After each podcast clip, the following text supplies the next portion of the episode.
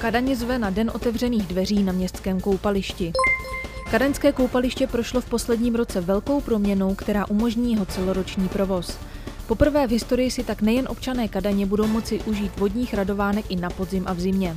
Město Kadaň srdečně zve na den otevřených dveří na tamním koupališti, který se uskuteční v pátek 17. září od 12 hodin. Ve městě dosud krytý bazén chyběl, radní se proto rozhodli nechat městské koupaliště zastřešit nafukovací halou za 10 milionů korun.